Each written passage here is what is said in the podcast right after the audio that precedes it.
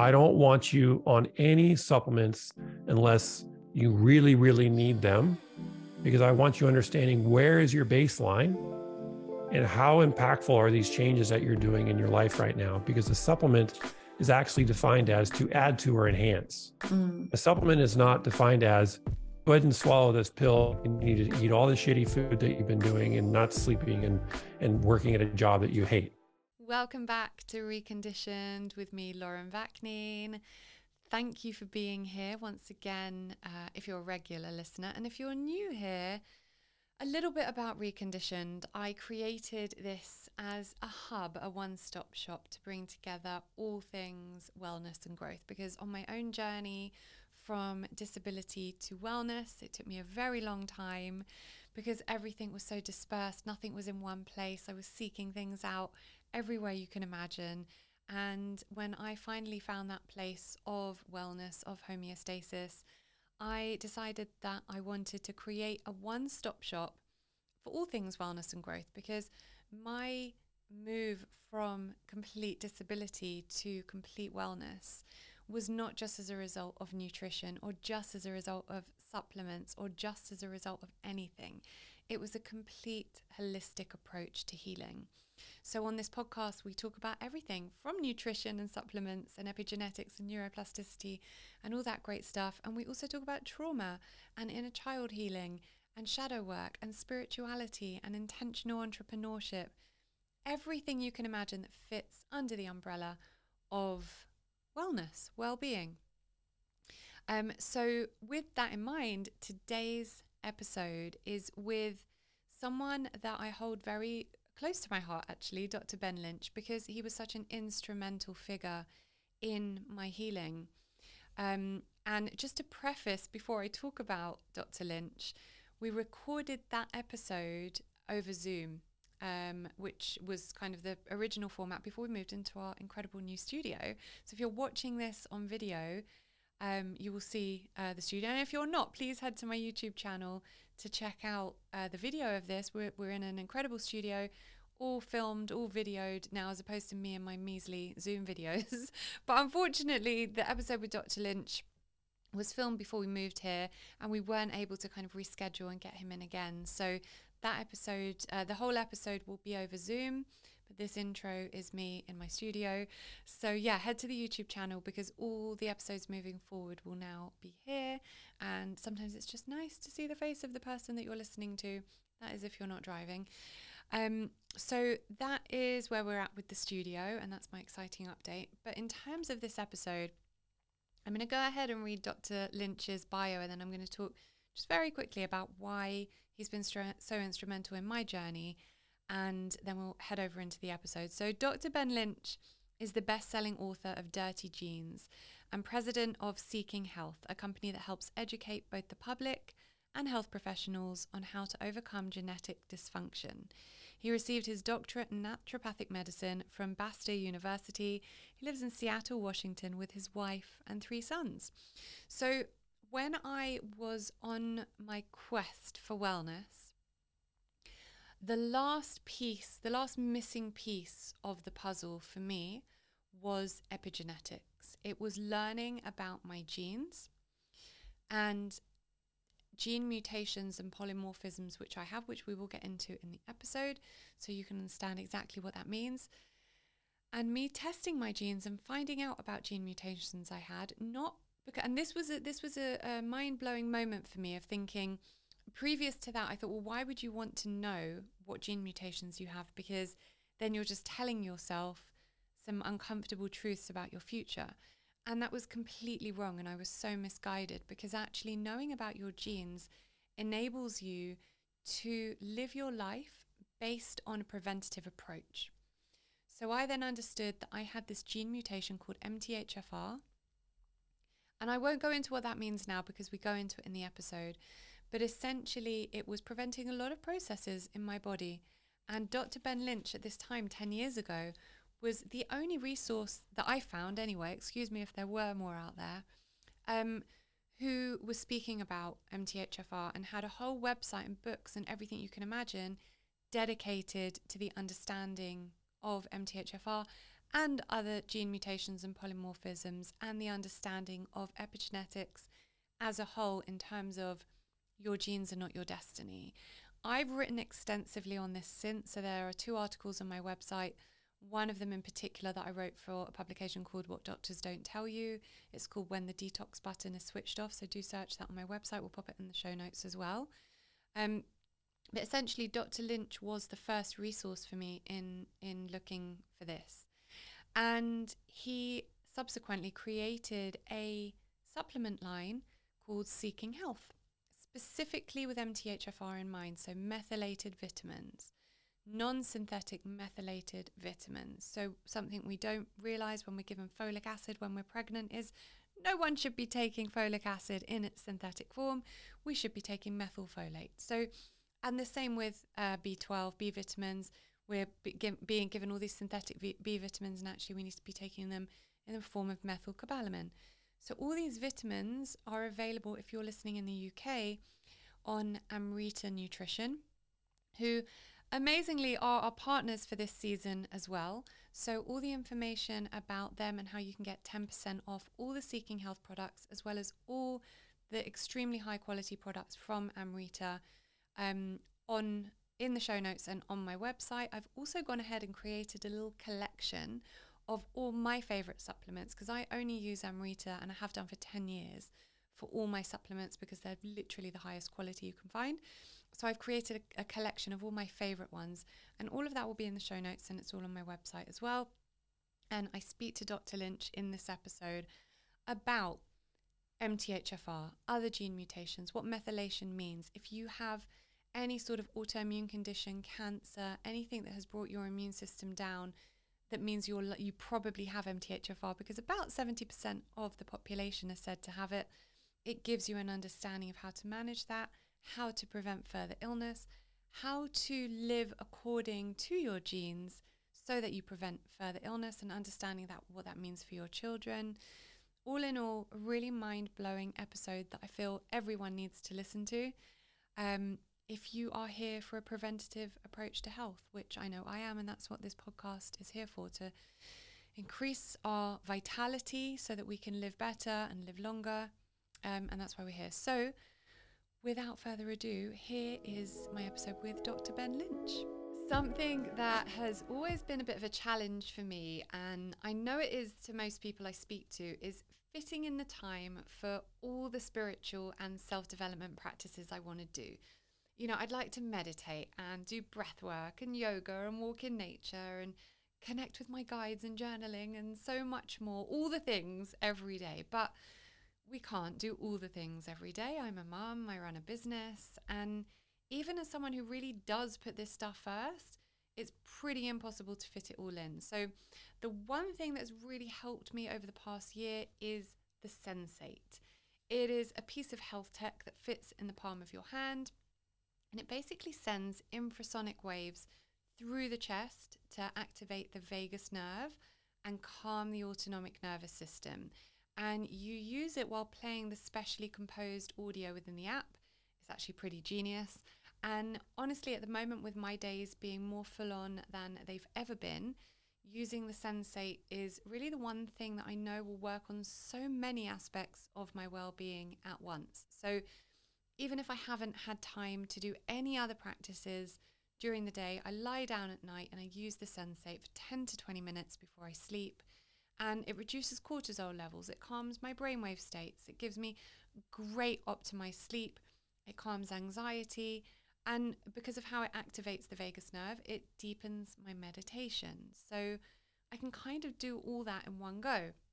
And I also take it everywhere with me. So if I've got 10 minutes in the car while I'm waiting for the school gates to open, I can just do it then without the pressure of knowing that meditation would be a bit challenging when I'm probably in heightened brainwave states at that point. So for me, generally, it's been pretty life changing.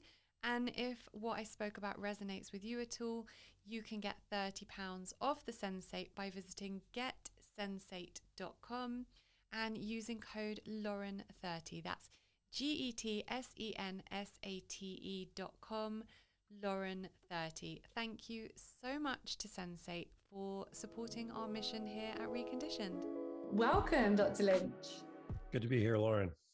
I'm so excited to have you here, um, as you know, because um, your work has been a huge part of my own healing journey, um, which we'll get into in a bit. But I always start my, um, by asking my guests the first question, which is, What have you done so far today to support your wellness?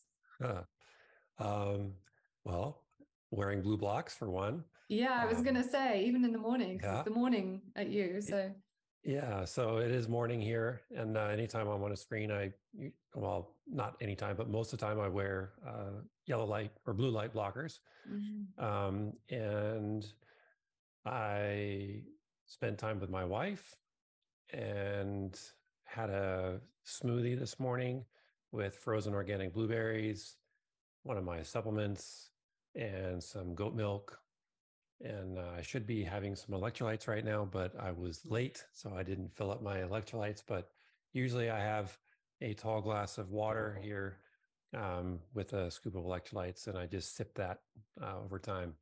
But I have yet to walk, uh, but I will do that later. Beautiful. Nice way to start the day. Yeah.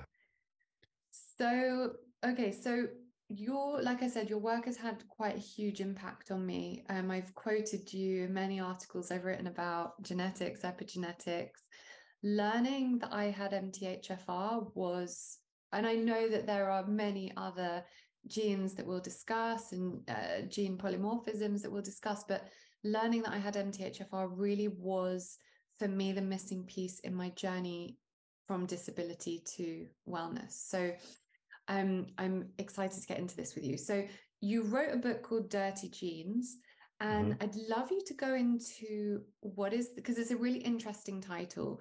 What is the concept of dirty genes?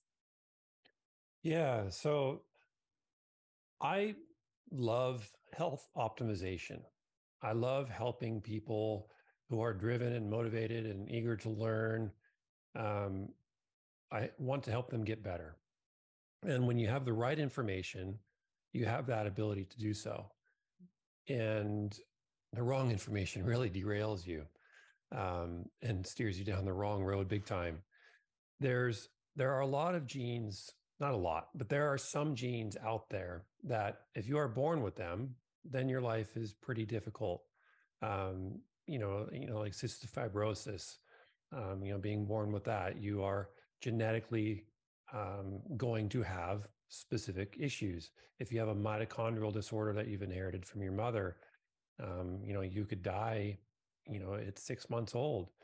So those are very difficult conditions to um, support. Cystic fibrosis, there are some things you can do um, to help support. Other ones you can't.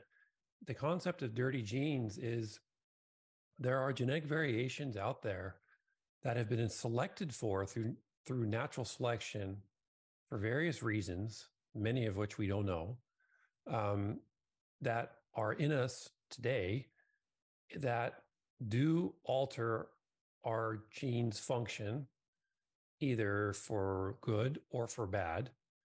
And I like talking about those genes because they're very, very common. So typically, when I'm talking about genetics, I am talking genetic variations. I'm talking about genetic variations that have a genetic or have a impact on us that is significant but not life threatening and that you can apply lifestyle environmental dietary mood uh, nutritional interventions for mthfr fits in that so the concept of dirty genes is simply it's a gene that is not functioning at its best and if you know why it's not functioning at its best, what's causing it to be dirty, i.e., not functioning well, then we can wipe off that dirt, clean it up, and now you have a clean gene and it's functioning. And the concept of, of dirty gene is also that your genes get dirty all the time. It's like your house, it's like your car, it's like your your desk at work. I mean, you'll you'll spend an hour cleaning your desk, and by the end of the day, you've already got crap all over it. Um, some days are cleaner than others. So it's it's basically a, a way for people to understand that your genes get dirty all the time and you always have to clean them up and it's okay. So it's kind of this concept of so previously, before kind of we started learning about epigenetics, we assumed that your genes were your destiny, right? Whatever mm. your grandmother had, your grandfather had, your parents had, you're going to get it, and there's no way around it. And what I and and genuinely coming across your work was my first. You were my first resource when I started learning about um, epigenetics and it was and, also your supplements because when i was then trying to get pregnant and it was like wow I'm, i was so grateful to have learned about mthfr and to have learned about um, methylfolate through you before i got pregnant mm. and so i'd like us to go into um, to start what a genetic what's the difference between a genetic mutation and smps i think you call them snps i think here they call them smps i'm not sure. Um, and kind of what the difference is between them and what the most common ones are that we are managing. And then let's go into after that talking about why we need to clean them up if you like and how we do that. Yeah. So genetic variations or snips or smps or genetic polymorphisms or genetic mutations. Um, there are technically, um, you know, if you talk with a geneticist, there are going to be some slight nuances with those. Generally speaking, if you see genetic variation, genetic polymorphism, or SNP, they are one and the same. Um, some genetic mutations are acquired through your life, usually within your mitochondria. Your mitochondria are very susceptible to damage. Uh, your mitochondrial genes are susceptible to damage. They don't have uh, protective mechanisms like our nuclear DNA do. Um, so, but that's aside, they're they're essentially the same thing. So people just say them, um, you know, based upon what what phrase they want to use at the moment. So SNP stands for single nucleotide polymorphism. So a single nucleotide is a basically a single letter of your gene that has changed. So for your MTHFR variant, for example, I have the MTHFR 677 variant. So that is it, you know, the MTHFR gene is about, I don't even know, 7,000 nucleotides long. Uh, I'm guessing maybe it's 7,000, maybe it's 12,000, 20,000, I remember, but it's, it's long. And a position 677, there's a change from cytosine to thymidine, and that makes the gene's shape change. And um, well, the enzyme. So genes make enzymes and the shape changes. If the shape changes, the function changes. So imagine you're trying to throw me a ball and into my hand here, that I can catch that ball pretty well. But if my if you're throwing it this direction, you know, towards me, but if my hand is turned slightly, now you throw the ball at me, I'm not going to catch the ball very well. So with the MTHFR, that SNP or single nucleotide polymorphism, what is that change from cytosine to thymidine at position 677 has turned the enzymatic or the enzyme a little bit where the uh, riboflavin binds to it. So most people can bind the riboflavin right to their MTHFR enzyme and have it work well. But those with MTHFR genetic variations, especially 677, that riboflavin doesn't stick very well. It just it you need a lot of riboflavin to make it work. Um, so it's it causes a a, a enzymatic uh, dysfunction, but you can clean that up through Dr. Bruce Ames' work, where if you load your body with a bunch of riboflavin, the MTHFR enzyme will work more efficiently. So that's that's one example. Um, so, and remind me your other question. There was quite a few things in that. yeah, I guess let's talk about because um, MTHFR is one that comes up quite a lot. There are obviously more. What I want people to understand for the average person listening who isn't maybe um, grasping all the terminology is many of us right have these gene mutations. Yeah. And um, probably more than half the population it is said um, you know have some variation of mthfr which is important for us to know. So why is it important for us to know what our genes are doing? Um, let's start with that. Yeah let's start with that. It's you know we have our eyes and we're looking at the outer world and we're making decisions based upon things that we see, hear, touch, feel, smell, right? Or through vibration sense, what have you. So we make you know choices based upon all those senses. What if you knew that you know a rock was falling uh, three feet in front of you and it was a big rock, would you keep walking or would you stop? You would stop. And so, if you understand where your genetic variations are in your body, you take a genetic test and it unveils where those rocks are falling to your left, to your right, in front of you. Is it a big rock? Are you actually getting, you know, rained on with, you know, hundred dollar bills that actually can help you? Um, you know, or or they're slivers coming down. I mean, there's all sorts of things. So if you understand genetic testing to give you insights of where your problems are, then you can navigate through and make decisions to help guide you to making better decisions. And so for me, again, I love helping people optimize their health. And so if you're navigating a minefield and I can help you, sh- you know, say, hey, there's a mine there there, and there. This is how you get through it. You're like, thank you. And so not only have I helped you, you know, get, not get your leg blown off, but you know, your your lifestyle is a lot better. You're less stressed. Uh, you're more thankful. You can have kids, um, and you can enjoy enjoy different things. So that's how I equate it. So genetic testing can be very helpful. But I will be very honest. When I first did my genetic testing, gosh, 2010, I think it was, and I found out that I had MTHFR, I was terrified. And then I did the testing on my kids, and um, I was terrified for them. And then I did my wife, and terrified for her, and it's like, damn, this is not good. And so I immediately just supplemented with a bunch of methylfolate for me and them. And and then I I never get headaches ever. And I started getting horrible headaches. I mean, awful headaches that would not go away. In my our beautiful young two-year-old kid started getting really cranky and irritable and he had headaches. Like, what the hell? What's going on? we all have MTHFR. I gave us all B12 and methylfolate. Now I'm experiencing symptoms that I never should have had in the first place. Our two year old, who was basically fine, now is struggling, an emotional wreck. And I was like, what? So I just stopped. I literally stopped walking.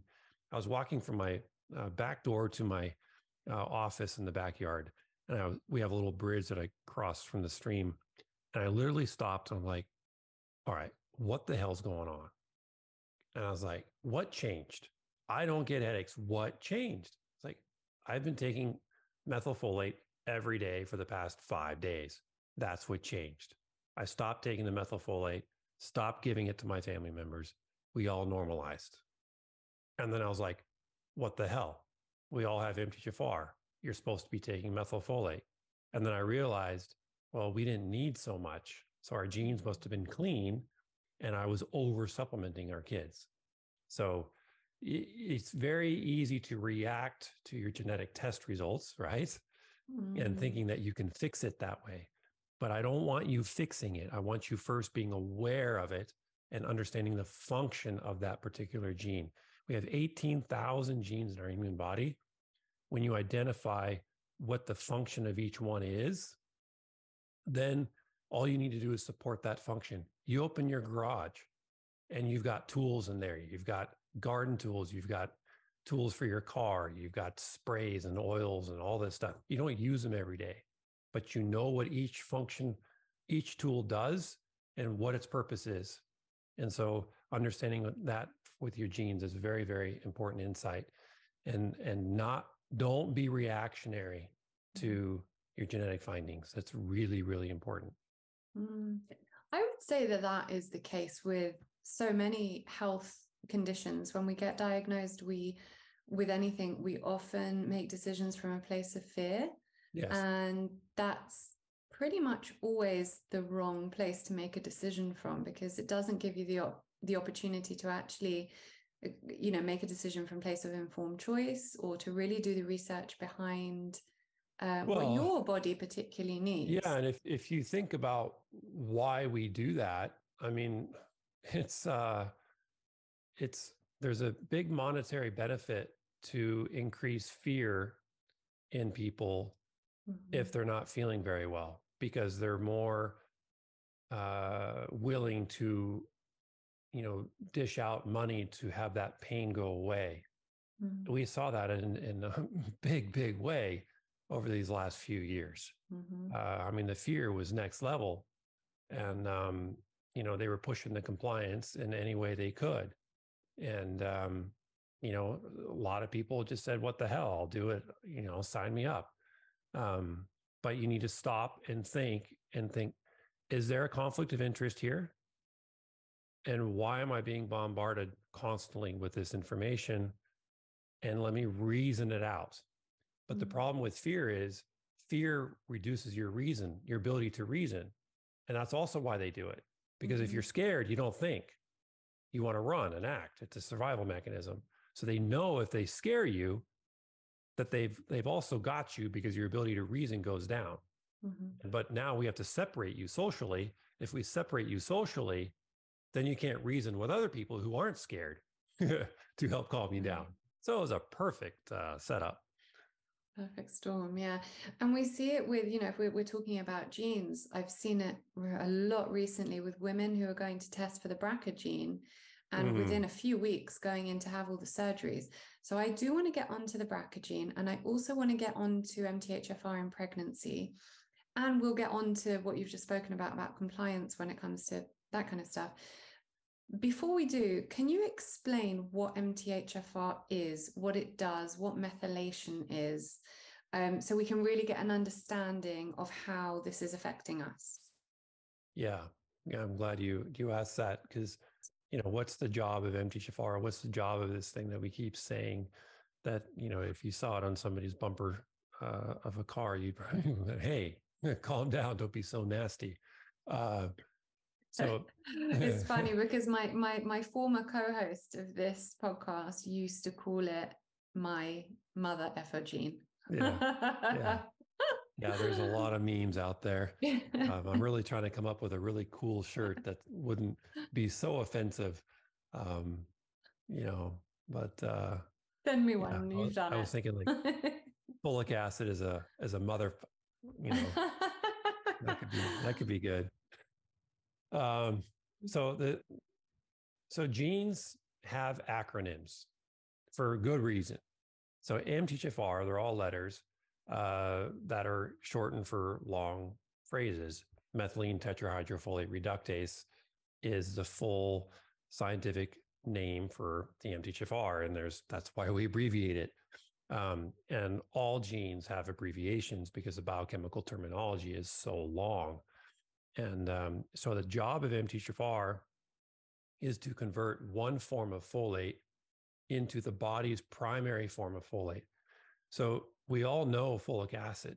It's again um, blasted in our heads through health class, uh, public health. Uh, it's it's all over that you have to be using folic acid, especially if you're pregnant. Take 800 micrograms of folic acid. Oh, and if you've had a recurrent miscarriage, you don't need 800. You need 4,000 micrograms, you need 5,000 micrograms of, of folic acid. And so let's let's force it.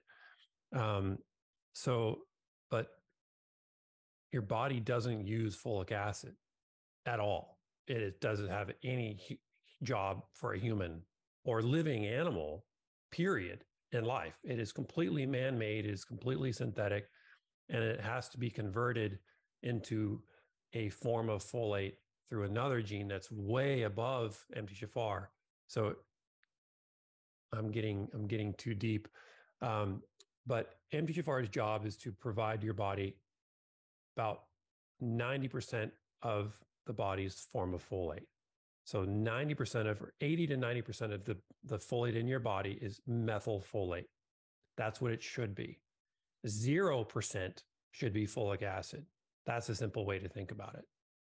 So if you have the MTHFR genetic variation, your blood levels of methylfolate are most likely lower. They might be, say, 50%, but they should be 80 to 90%. Why does that matter? Because as Lauren said earlier, talk about methylation. Well, MTHFR makes methylfolate. It makes the form of folate that's methylated. So what? Well, methylation does so many things. It it turns genes on and it turns them off. It regulates your genetic expression. So you don't always want your genes on or off. I mean, if your genes were constantly on, it's like you would be awake nonstop, running a marathon, answering phone calls, having conversations, cleaning the house, eating all the time, uh, doing laundry, folding laundry, um, yelling at somebody, all at the same time. And your genes have to be like us, they have to do one thing at a time. Uh, well, a little bit more efficient than that. Um, but if your MTHFR genetic gene is not functioning very well, it's dirty, your percentage of methylfolate is reduced. If your percentage of methylfolate is reduced, your methylation could be reduced. If your methylation is reduced, this is a process, a biochemical process in your body, again, that turns genes on and off, but it also makes things. It also helps make um, a DNA base, which you need for uh, cell repair. Your cells get damaged all the time. If you are not able to have certain cells, then you're more susceptible to cancer. It helps to make your dopamine your norepinephrine, your epinephrine. It also helps clear them out, helps make white blood cells. Um, it uh, uh, some obvious ones that I can't remember helps. Oh, get uh, you have to methylate arsenic to get it out of the body. So arsenic will accumulate in your body unless it gets methylated. Mercury is another one. Um, so there's there's numerous things. Histamine has to be methylated in order for it to start breaking down and eliminated from your body. So you could be high histamine because your methylation cycle isn't working very well because you also have a dirty MTHFR enzyme that isn't making methylfolate. So all these things are connected. And in pregnancy, if your methylation status isn't working very well, you need genes functioning really, really well during pregnancy because not only are you taking care of your own body, you're building an entirely new organ, the placenta, and you're building an entire new human, your baby. And um, so it requires a lot of resources, and those resources come from genes printing enzymes in high, high numbers, which is a huge uh, nutrient uh, sink. So you have to just give your body lots of nutrients, and one of those nutrients is folate. But you've been taught incorrectly that it's folic acid. And I remember when I was listening to somebody years ago, before I even knew about MTHFR, he goes, Don't take supplements with folic acid. I'm like, God, who is this quack? And I forget who it was. That guy was way ahead of his time. So, um, and he knew, he goes, instead, eat meat, liver, and leafy greens. But I, I thought for sure that guy was a quack and you will you will read all sorts of stuff on the internet saying that i'm the quack i'm full of misinformation mm-hmm. you'll read i think even on medline or other places that uh you know it's it's just wrong the advice i get asked for probably more than anything else is supplements where do i get my high quality supplements I am so particular about my supplements and I research every single ingredient right down to what the capsule shell is made of, which is why my clients trust my recommendations so much. Now, because I'm super picky, I get all my supplements from Amrita Nutrition, and I found them about a decade ago because they were the only UK stockist to stock Seeking Health products, which were developed specifically for MTHFR. And I've stayed with them ever since because they literally stock the absolute highest quality brands from all over the world, like Moss Nutrition, Quicksilver, Apex, and so many others that I love. And I know that anything I get from them is going to be the utmost highest quality. They also offer personal support at every stage from their customer care team and in house nutritional practitioners. So you can order using practitioner invite code Lauren, which will get you 10% off all supplements, which will be applied to every order once you've set up an account. And you can also create your own protocols once you've set up an account, which is pretty cool. And I've gone ahead and created a collection of all my favorite supplements with Amrita which you can find in the show notes or on my website. Otherwise, just visit amritanutrition.co.uk and don't forget to use code Lauren for 10% off. Thank you so much to Amrita for supporting our mission here at Reconditioned. I have so many questions from that. Um, the first one being what are the symptoms that a person might have or might be experiencing if they know that that they have MTHFR that they're experiencing this. I know that just to go to my own situation for a moment for because it might give context to anyone listening. So I was diagnosed with arthritis when I just before my second birthday and um, when I was 18, I got put on methotrexate. It was the first conventional drug I'd ever been on because my parents were trying to treat me homeopathically up until then. Um, and so this was 21 years ago now when I was 18. And um, they they made me take fo- when they give you methotrexate, which is a chemo based drug, they give you yeah. folic acid. Mm-hmm. Now some of the people that were in my physio group were on methotrexate and going, Oh, it's reduced my inflammation. It's been the best thing ever for me. And this was the first time I'd ever taken a conventional drug, right? My parents had done everything they could, but this at this point, everything blew up. Long backstory, and most of my listeners know the story. Um, and I decided I was an adult and I was going to listen to the doctors because I was going to make my own decision on what has this homeopathy done for me all these years, blah, blah, blah. So they gave me this folic acid alongside, and I got sick really, really quickly on mm-hmm. methotrexate. And a lot of my peers within my physio group were not getting that sick. Now, granted, they'd all been on steroids since when they were diagnosed when they were kids. And so they just kind of weren't used to, didn't know what it felt like to feel normal anyway. And all had, you know, joint deformities and, and all sorts of other secondary conditions that I, thank God, never had. Um, However, I was really getting sick. Every listed side effect, other than death, happened to me. I lost my hair. I had ulcers all over. I stopped being able to eat. I felt sick constantly. I, I mean, I was sick. Um, within three months, I could not function. Within 10 months, the arthritis that was only in four joints had spread to the rest of my body. And I was constantly, I mean, I felt so ill. And then I realized because I kept going, no matter how much I told my rheumatologist, and she's her her words to me were, it works for 70% of people, and for 30% of people, it doesn't work for. And I remember 18 years old, my mum wheeling me in in a wheelchair. I, at this point, had no use of any joint in my body. And she'd never seen me in a wheelchair. She treated me my whole life and she didn't bat an eyelid. And I said to her, I don't know what it is, I know that there is more to modern medicine and more to the human body than 70% and 30%. And I will never come back to you again. And at that point, that's when I went and started my research, um, which was difficult because 21 years ago, we didn't really have the internet. And um, but that's when I started my journey. And what I realized when I kept pushing my doctor, another doctor, to, to test me was that it damaged my liver. And then years later, what I realized was hmm. because I had MTHFR. And the folic acid was literally my liver was just converting it into a toxin and not being able to expel it from the body. Right. Um, and so I had no, my detox, detoxification pathways were completely blocked and nothing was exiting. But so I, I was so close to dying because my liver was so damaged, but no one picked up on that. Mm-hmm. So what's my question here? My question here is how, what symptoms would you be experiencing as a sick person or kind of a normal person experiencing different things you mentioned histamine before. And how do we let's answer that first because i know i packed so many questions into one question. No it's easy to do.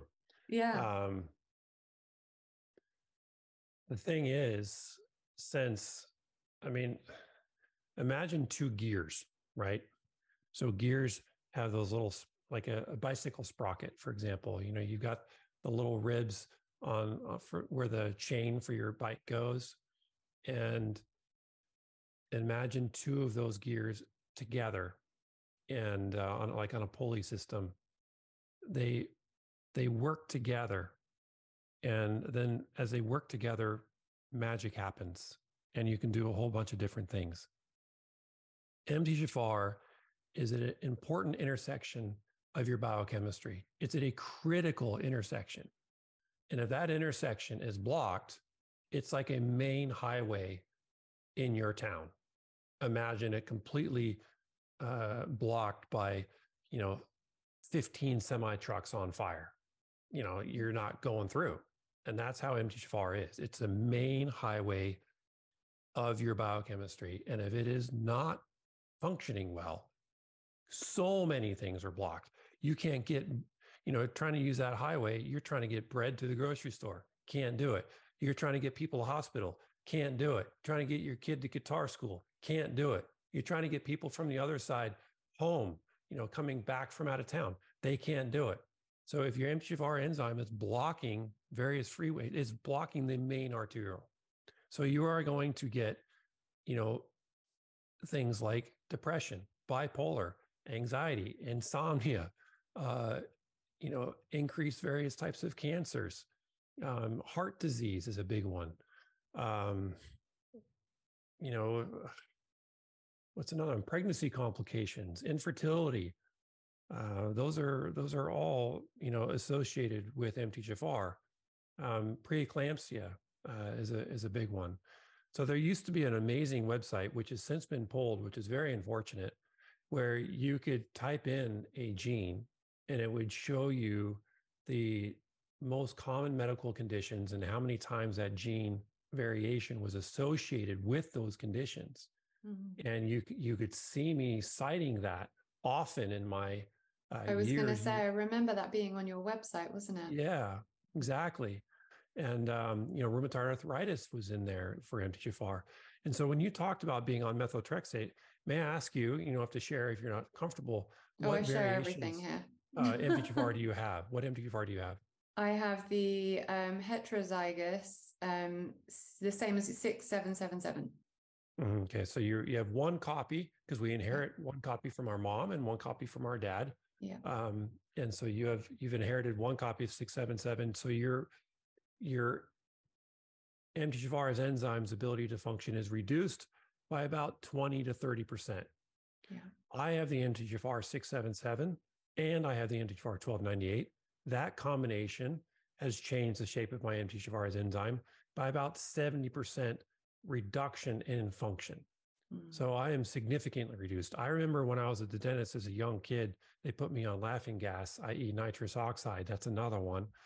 And I, man, I was, I was not good it took me a long time to recover from that. Mm. And now I know why. Um, when I was rowing at the University of Washington on the crew team, I had a knee injury. I was taking 12 ibuprofens a day. Ooh. I had uh, horrible um, liver problems. And uh, I started getting breast tissue in my chest. And I went to the doctor. It's like, why do I have this hard mass behind my nipples? He's like, You taking steroids? And I was like, No, I was pretty strong because I was on the crew team. I was like, No, I'm not taking steroids. And he kept asking me over and over again. I was like, Look, I'm not taking steroids. And uh, he goes, Well, we can just biopsy. And I was like, No, you're not sticking a needle in there. And it was, be- I was developing high levels of estrogen because of these uh, NSAIDs wrecking my liver. Mm-hmm. Your liver processes estrogens. And now I'm getting breast tissue because of it. MTHFR affects your estrogen levels, and which is also a big reason why you become cancer uh, sensitive from MTHFR. So I want to read a research paper real quick here, and I'll I'll text it to you now, Lauren, um, so you can cite that. Um, prediction of methotrexate clinical response in Portuguese rheumatoid arthritis patients Okay, implication of MTHFR polymorphisms. Conclusion Our study suggests that MTHFR genotyping combined with clinical pathological data may help to identify patients who will not benefit from methotrexate treatment and therefore assist clinicians in personalizing mm-hmm. RA treatment. Mm-hmm. That I've took me study, yeah. Yeah. I you were talking and you probably heard my clicky yeah. clack on my keyboard because I was typing in what did I type in? Got to go back. MTHFR, methotrexate. Yeah, I typed in MTHFR methotrexate contraindicated. Yeah. First paper from the National Institutes of Health. But here's doctors, the problem no yeah, doctors are looking at this. And yeah. so there's constant contraindications with a lot of medications that were put on. Um, and all the the list of the symptoms that you've just mentioned, the things that people might be struggling with with their health, very rare. I mean, I say very rarely. In my experience, never has a doctor said, "Let's test your genes." Mm. Um, either you know before we put you on a drug or drug or even just to see why you're experiencing these symptoms when i have a client come to me for a health consult the first thing i do is get them a genes test and my experience with i mean even with my obgyn when i was pregnant i was teaching him which he did not like about methotrexate uh, about um, mthfr because he said right oh, I see you've got MTHFR. You need to be on higher doses of folic acid. Here, take some more folic acid. And I said, you could have killed my baby, or you could have given my baby any, you know, form of um, disability or, you know, um, complication. So much, we've learned also that so much miscarriage is down to MTHFR. Yeah. And yeah. OBGYNs should be the first doctors on this, figuring out how to help people who have MTHFR. So the first issue that I want to flag to anyone listening is whether or not you're experiencing these symptoms, I think everyone should have a genes test. And by the way, I'll put a, a link in the show notes of where you can get that done. Um, and the second thing is, are, you know, be the one that's in control and educating yourself before you're asking the doctor. Um, so, what can women I'm going to ask you also generally, like, what should people, when they find out they've got MTHFR, be doing? Let's just start with women in pregnancy or women planning pregnancy. Um, whether that is natural, through fertility treatment, whatever it might be, what should they be doing differently? Say that last sentence again because I was writing. So okay. What should what should women what should do? women? I, I, mean, maybe we should go back to what we were talking about before about methotrexate and and, and medications. Yeah. And so let me let people... me say a few things about that. So when you go to a conventional doctor, traditional, it's not even traditional care. Traditional care is you know herbs and nutrients and nutrition and lifestyle. I I call that traditional. Absolutely. You know, modern day medicine is not we think of medicine as healing and helping us but look healthcare system is not a healthcare system it's disease suppression mm-hmm. antidepressants anti anxiety anxiolytics antibiotics you know antacids anti-inflammatories it's all against the body. Mm-hmm. It's all mm-hmm. saying stop, stop, stop. That's not health. So when you go to the doctor and you present MTHFR or you present that you want to look at genetics or you present these things, that's health. That's health promotion. They don't do that. They don't do health promotion. They do disease suppression. Mm. So understand that because if if if you think that the doctor is supporting you with health, they're not health, I'm going to go on a rant here. Medical schools are subsidized and and controlled by big pharma. Mm-hmm. Think of medical schools as uh, basically like a factory farm for yeah, exactly. Yeah, I was trying to find the word. And that's it. It's a it's a factory for pill pushers. Mm. So that's all medical school is. And I'm sorry if you're a trained healthcare professional that deals with that. And I, but that is true. When I was studying at the University of Washington, one of the top med schools in the country. I was pre med there. Um, and I remember when I was studying down the South Campus Center in the hospital, there were drug reps swarming the place. There was always tables of big pharma all over the place, constantly. And it and I just always wondered what's going on there. And then I would have lunch in the in the cafeteria um, with some of my uh, classmates, and we'd be studying whatever biochem, usually biology, and I would see all these surgeons wearing their their gear, their you know their blues, and I would always be just impressed with them. I was like, wow, that's so cool, and and I was just like, they just came out of surgery, and I look what they're eating. Oh my god! I mean, I was I was like 20 years old then, and I'm not. I didn't know anything about nutrition, but they would have a coffee or some type of soda and a donut. I kid you not. Mm. And then off they would go, just doctor after doctor after doctor. And then how are you supposed to hold a scalpel? Uh, yeah. You know, so anyway, that that's that. And then one thing I also want to say is you're the boss. You hired the doctor. You asked who's the best doctor for so and so. You did your homework. You asked around. You made the appointments. You sat down. You paid them to provide you services that you paid for. If you don't agree with those services, get out, find a different doctor, try again.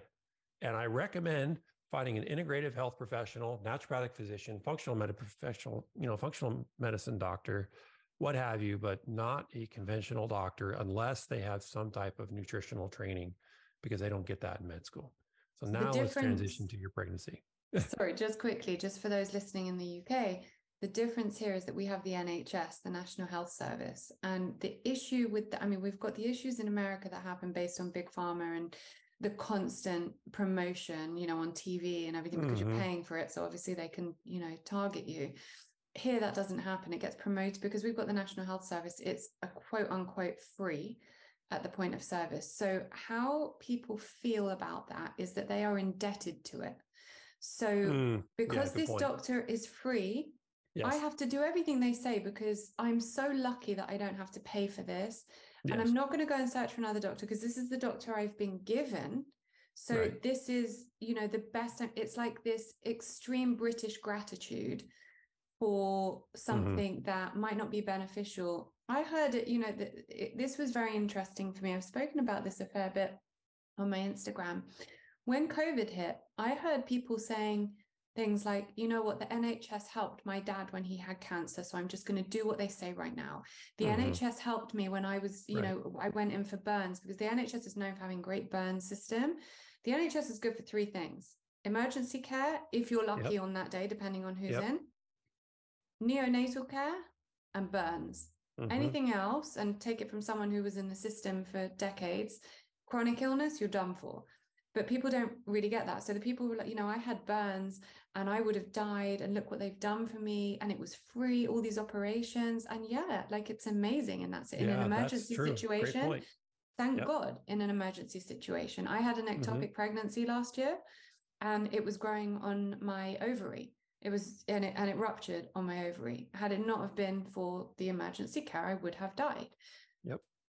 But that does not mean that because the NHS did that for me on that day, that I then need to bow to everything they're going to say. And this is the problem that I see that people think that because it is quote unquote free, we are indebted to them and we should do everything they say. So that's the difference here in the UK that we have is that you're given the doctor you're given, and that's kind of the only choice you have. And if you want to get another doctor a second opinion, you really have to fight for that. And if you've just been given, for example, a cancer diagnosis or you know, rheumatoid arthritis or something like that, you're going to be waiting months to get another doctor because there are long waiting lists.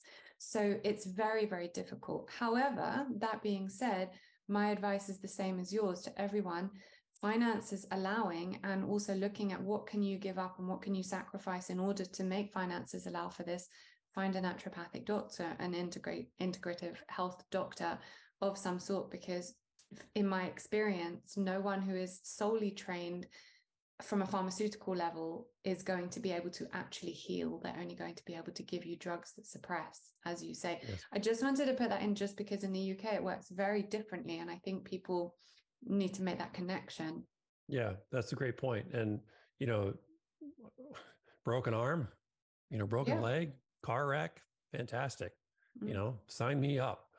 Um, so, um, you know, it's, and in America, we have uh, insurance programs. And, and so people pay for their insurance and they have their low deductibles. And so now they want to go and use their insurance. And some doctors don't want to work in the insurance system and uh, for good reasons.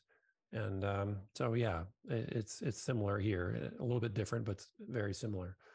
Um, so anyway, yeah, your next question. Uh, I think you were going to go back to the MTHFR in pregnancy, weren't we? Yeah, yeah. So let me back up on pregnancy because there was something that that uh, you know is very significant. Uh, histamine, elevated histamine levels, is basically associated with any pregnancy complication you can name, any of them. And so that I thought that was very uh, enlightening information when I read that paper. And it's it uh we don't it and first i want to say that histamine isn't bad. Histamine is very useful in the right amount. Too low of histamine you have problems. Too high of histamine you have problems. You want it just right. It's the three bears. And in pregnancy if you have a mthfr enzyme that isn't working very well then a compensatory mechanism to help overcome that is to increase histamine for supporting blood flow. So, pregnancy, you have to have lots of blood flow to baby, lots of blood flow, and it's got to be impeded, or not impeded. And so, MTHFR is heavily associated with cardiovascular disease. Well, how does that how is that working? Well, it connects to another gene that I talked about in the book called nitric oxide synthase, which called NOS3. Those, there's three different forms of NOS, and NOS3 is responsible for cardiovascular uh, blood flow. And if you have a NOS3 genetic variation and you have an MTHFR genetic variation, then your blood flow is going to be significantly reduced all the time. You're going to have cold hands and feet all the time. You're going to be having headaches very frequently. Um, you're going to have cardiovascular disease in your family. You're going to have blood clots in your family. Um, you're going to have early uh, onset of death in your family. You know, all my uncle died when they were 48. And my my dad's uh, sister, she died when she was 52. It's like, okay, well, you know, asking your family history is is actually pretty useful knowledge. And then you say, okay, if family, if they always ask family history at the doctor, what are they really asking? What are your genetics? That's what they're asking. But they don't test your genetics. They ask, What's your family history? Doctor, that's my genetics. Right. So why don't you order my genetics so we can really dial this down? Uh, just what's your family history? Why? Well, so anyway, it's it's actually pretty funny. Um, it's not, but it is. Um, so you want to support those two genes heavily. And so in my book, Dirty Genes, I talk about MTHFR, I talk about NOS3, and you can have a dirty NOS3 that is not even born dirty. It could be clean at birth. There's no genetic variations in your, your NOS3 gene. It's and you you do a genetic test, and he's like, doc, look, uh, I have no MTHFR genetic problem. I have no NOS3 genetic problem, but yet I keep having these recurrent miscarriages. What's up? Your epigenetics are causing your genes to be dirty. What? Your lifestyle, your diet, you have nutrient deficiencies. These things are contributing to these enzymes not functioning properly. It's it's the same or even worse than a genetic variation. That's the concept of dirty genes. Mm-hmm. All right. So what do I need to do? Well, what you need to do is you need to follow the recommendations as I outlined in the book. And I talk about the NOS3 gene last in the book. Why? Because so many different genes dirty it. You could have, you could be doing, you know, all the nutrients needed to support the NOS3 gene. But if your MTHFR is dirty, your NOS3 is dirty. If your glutathione genes are dirty, your NOS3 gene is dirty. And so you have to know how to clean them up in a progressive manner. And if any of those are dirty, um, including the PEMT gene, then you're going to have pregnancy complications. And so with pregnancy, you really need to focus on clean genes prior to pregnancy because if you're not doing well prior to pregnancy, let's say you have cold hands and feet prior to pregnancy, that should be a sign that I'm not getting sufficient blood to my feet and to my hands. And I'm probably not going to get sufficient blood to my baby. So, or your body will compensate and deliver more blood to the baby. And now your hands and feet are going to be really cold for you. So it's an allocation of resources. And so if you try to force a pregnancy and you're not doing very well, you're going to get worse. Or your body will try to save you by giving you a miscarriage. Mm-hmm. So. And this really is where it comes into everything you've just said. Just stop here for a moment because it's the profound point, which is what you said about epigenetics, which is the effect of the environment on your genes. So your genes are not your detox. How we live our lives have more of an impact on our genes than the genes themselves in most cases. So, can we talk about that and actually what is it in our lives that is causing the genes to be dirty? I, I mean, I know you've spoken about things that you're very sensitive to. I know a friend of mine who has the um, homozygous gene and she, she suffers quite badly and she's got multiple um, uh, uh, autoimmune diseases that gluten, it, the second she goes near gluten, it sets her off. Um, and I know for me, this used to be the case. I don't feel it so much anymore because I, I, I live quite clean, and I when I do I am exposed to, to those things, I, I don't feel it as much anymore. Um, but I'd love to know what other things in our lifestyle, the things we're exposed to, that are making us worse off if we do have these dirty genes, or what are dirtying our genes more. Yeah, I mean, God, there's so many. um, my son sent me through an Instagram DM. That's how you communicate with your kids sometimes. God, I'm not looking forward to that. um, so he he sent me a, a video, and I think it's in Sweden.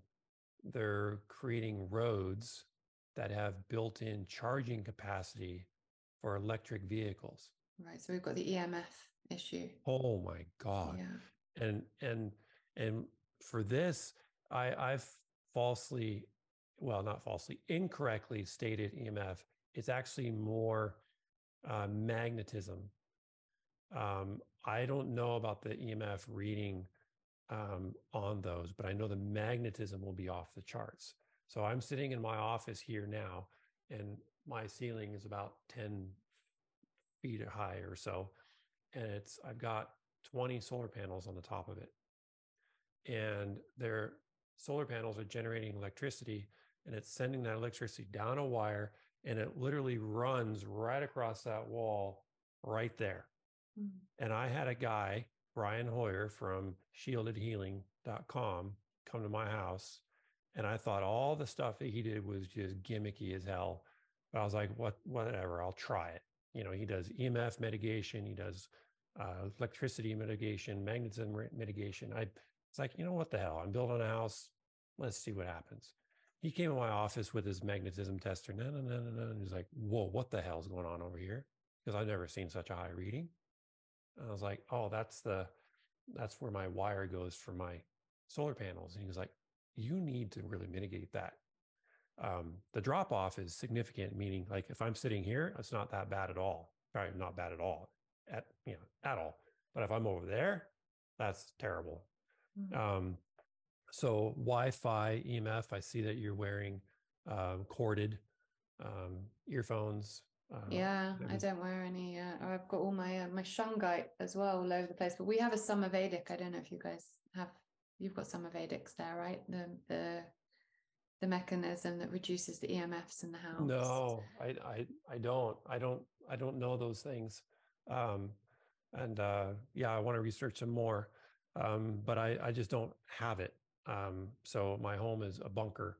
Um, my Bluetooth in here is off. My Wi-Fi is off. Um, I have, you know, aluminum shielding, or aluminum siding on my home, which blocks EMF. Um, aluminum roof, which blocks EMF. Double glazed windows, which blocks EMF.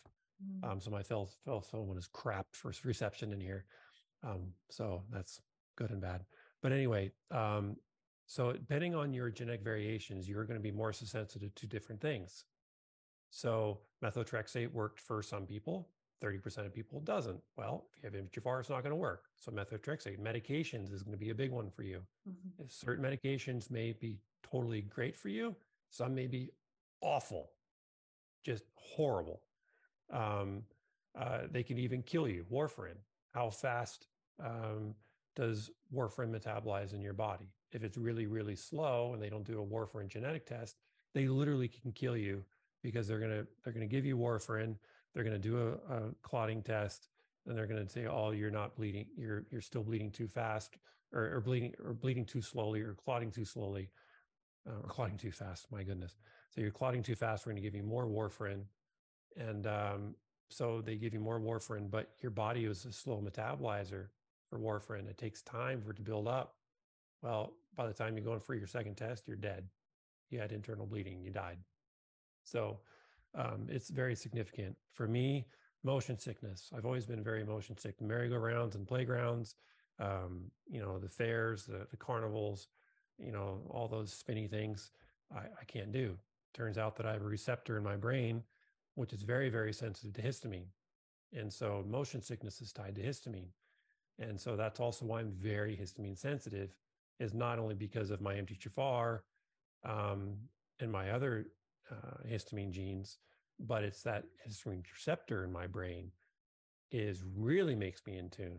Because if your histamine receptor is extremely sensitive, then you only need a little bit of histamine to set you off.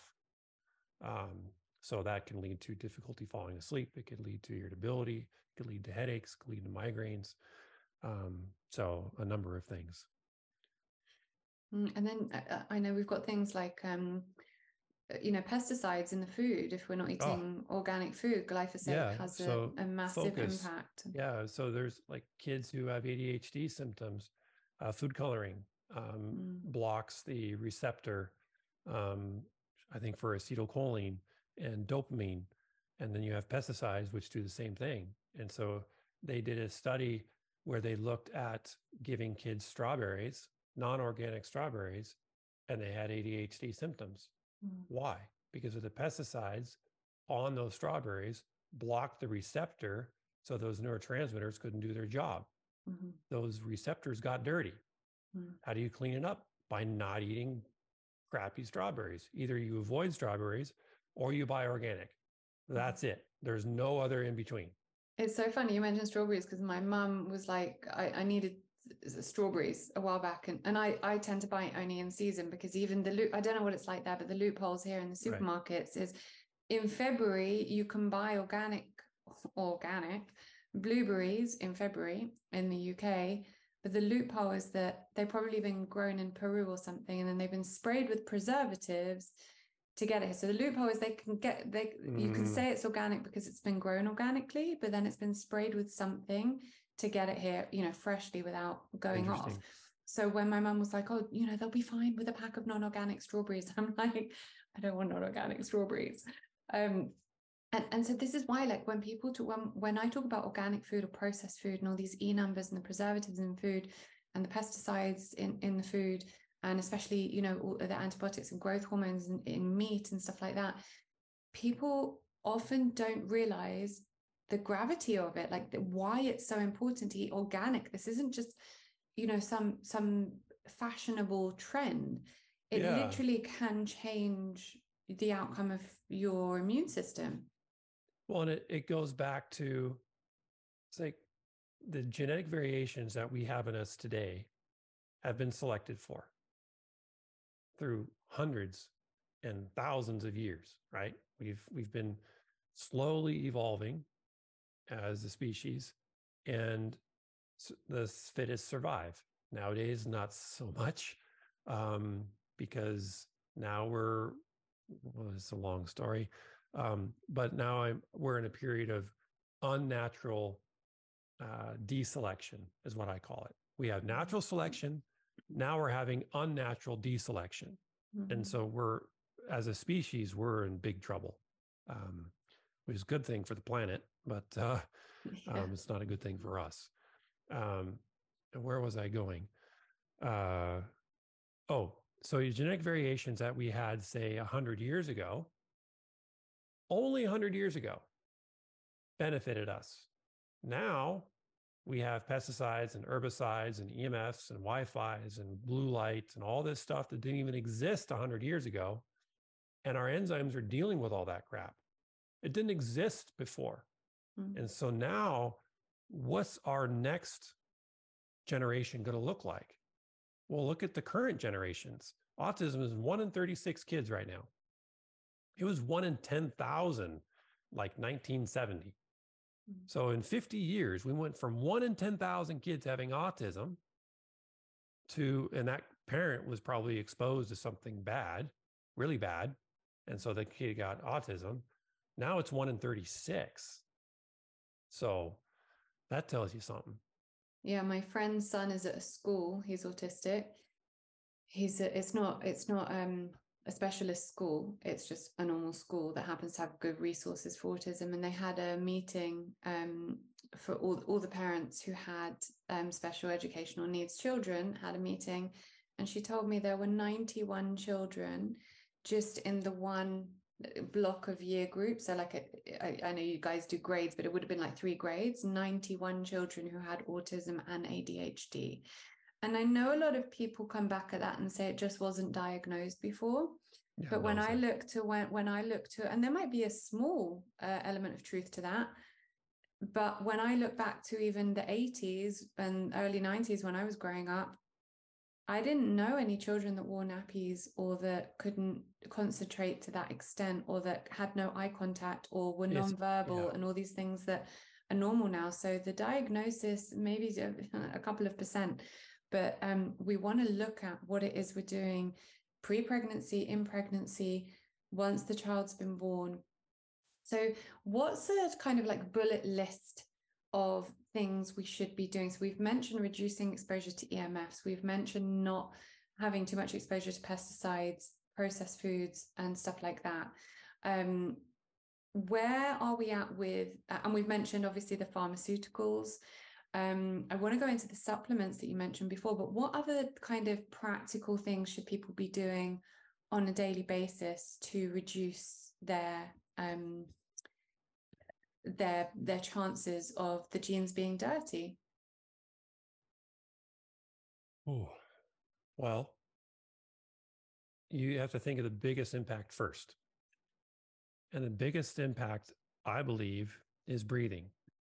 a colleague of mine, uh, Stephen Genuis, brilliant uh, OBGYN out of Canada, and turned environmental medicine because a doctor because he was delivering babies with so many uh, pathologies.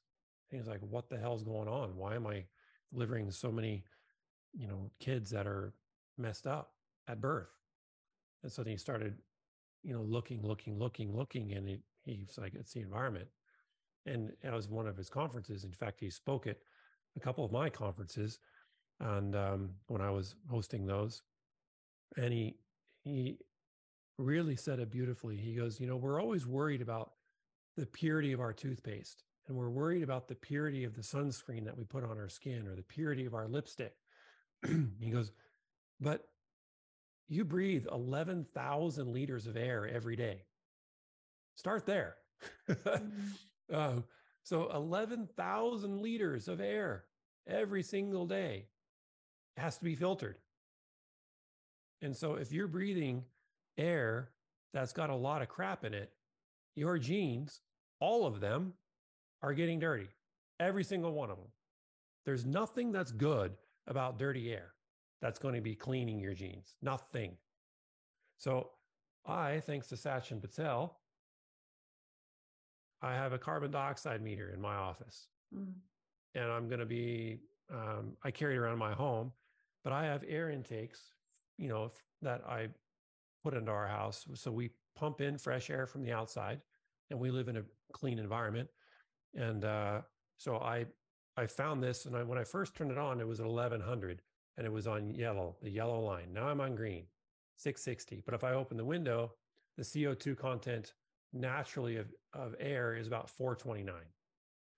So for some reason, it got to 1269, probably because I breathed into it. That's crazy. Um, yeah, it's very. And sensitive. do air purifiers help with that? No, no. Air purifiers help with mold spores and uh, formaldehydes and and so on. So our home is built with. We use a lot of drywall here, gypsum board in the USA, uh, which is really problematic um, for various reasons. But our our drywall in our home actually breaks down formaldehyde. So mm-hmm. when you have new uh, materials in your home, like new carpet, new furniture, new clothes that stink, you go into a clothing store and you get a headache. Mm-hmm. It could be high CO2 content, but it could also be high formaldehyde content. Um, and uh, you put on clothes and you get itchy. That's formaldehyde and a bunch of other mm-hmm. crap. Yeah. Um, but I know, I know what, they took formaldehyde out of shampoos here, um, but miraculously, because they were too toxic for shampoos, but miraculously they still exist in some vaccines. It still exists in some oh, vaccines. Yeah. So that's definitely an interesting what, one to note. What gets rid of formaldehyde in your body? Do you know? Glutathione? Yes. What gets rid of chlorine in your body? Glutathione? Glutathione. I'm yes. winning the Ben Lynch test. yes. and what is a common thing in, in people's homes that is generating a lot of formaldehyde besides furniture and carpets and, and such? Hmm. Gas. I mean, right. Okay. Cooktops, heaters, mm. decorative uh, fireplaces, candles barbecues. as well, right? Well, the, the the the artificial fragrances artificial fragrances have a lot of uh, they could have formaldehyde in them but uh, usually they have um, phthalates mm. phthalates are little fat globules which uh, allows the scent to be more lasting mm. and so you're getting all sorts of phthalates there's a book called i think it's called slow death by rubber ducky that talks about phthalates and men's shaving cream toothpaste mm um, rubber ducks. Um, I mean, kids' toys are just loaded in phthalates. Yeah. Um, you know, I'm just going to say it now. There's there's a lot of this is very very very controversial, and this may be the first interview that I've said something because um, it's really taken off. But the whole transgender movement, um, I think there's a huge xenoestrogen component to this, massive xenoestrogen component. And I think it's also because there's a lot of low testosterone in people as well. And mm-hmm. so here you are developing as a young kid and you have low testosterone levels and you have very high xenoestrogen levels. You don't feel manly. You you feel more feminine. And so you gravitate towards that and you are completely out of your natural biological uh, senses because of these environmental chemicals are so penetrating. Mm. There's there are rivers in various parts of the country. I think one in London. I shared this with my boys years ago. That frogs were changing sex. Um, just, I mean, they didn't want to, but frogs were changing from boys to girls in rivers. So they were their gender was changing right there. I mean, if that's not a sign, and that was years ago, then what's going on on our planet today? So we cannot genetically, enzymatically um, deal with the amount of xenoestrogens. It's so, so high. Every time I do a blood test, my estrogen is high. I'm like, yeah. what the hell? And I'm we've, clean. We've got it. And, and it's funny you have brought this up. It's something I've been thinking about a lot recently. Um, and and listen let's just come to it from a place of um, opening the conversation not from a place of judgment or anything else. We're just opening the conversation around what we're witnessing. We know that there's high levels of estrogen in the water. We know that if we're not eating organic meat organic you know if we're eating commercial dairy there's high levels of estrogen in that. So that's playing a part. Another thing that I learned about was that based on vaccines having the DNA of aborted human fetal tissue, if you're injecting the DNA of, say, a girl from that vaccine into a boy, that will have an impact on the genes in on the DNA in some way in terms of you, you know sex um somehow. And I don't fully understand that. I just know that intuitively injecting the DNA of um, a, a fetus that was the opposite sex into the opposite sex is probably going to have an impact i would say. Yeah. I mean even if just energetically right? I mean right, what's the energy right. of that? And you're like oh that energy is nonsense. Well you know you're walking down the street and you you're walking you know say north and all of a sudden you just feel something and you turn around and you see you know someone that's doing something very bizarre behind you. You sense that. Mm. you pick that up. Yeah. You know that that is we have some type of skill that is shut we shut it down as we get older um, for various reasons maybe because we don't use it but there's been many many times where all of us have sensed something energetically whether it's arousal or fear or happiness or you know what have you that has driven you to make some decision mm-hmm. and that's mm-hmm. just pure energy yeah and, it's um, the quantum uh, you know it's quantum mechanics and, and, we know we are being able to measure that these days now. You know i know einstein was talking about it 100 years ago and da vinci was talking about it 500 years ago but scientists are now starting to be able to measure it. We we know for a fact that energy plays a part in in all the stuff as well. So it's definitely worth you know looking yeah. into that.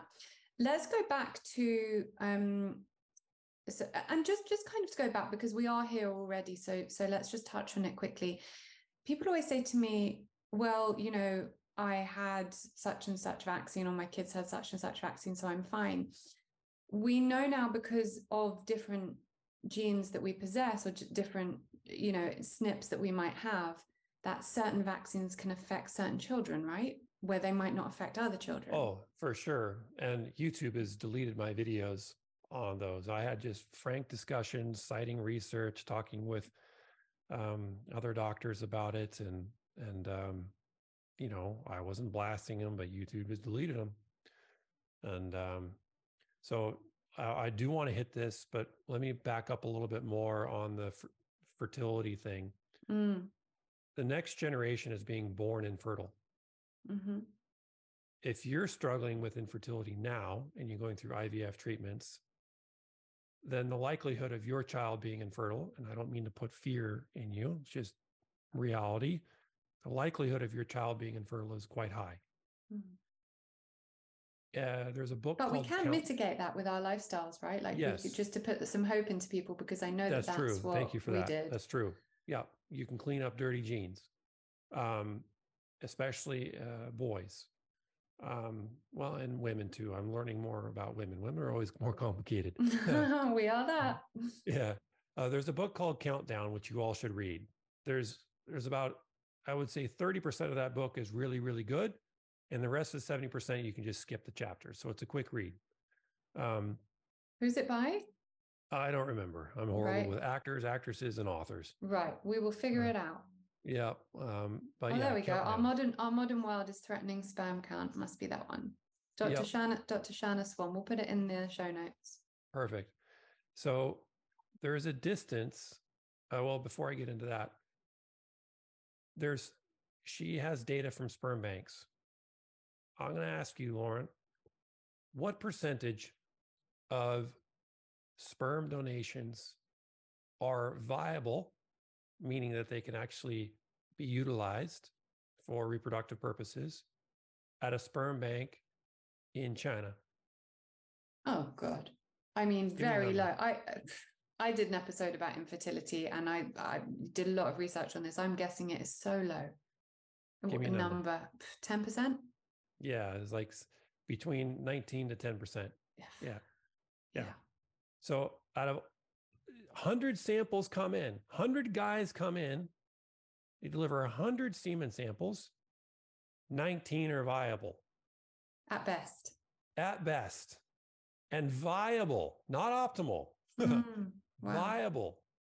And the other thing that you should know about, ladies, is you're always the one told to get on a prenatal. Mm. Mm. I forget the percentage of chromosomal abnormalities that lead to miscarriages in the first three months that attribute to bad DNA, bad chromosomes coming from the man. Yeah, I had this experience myself. My husband had we we had this in our infertility journey that was nothing to do with me, and it turned yeah. out being my husband's sperm.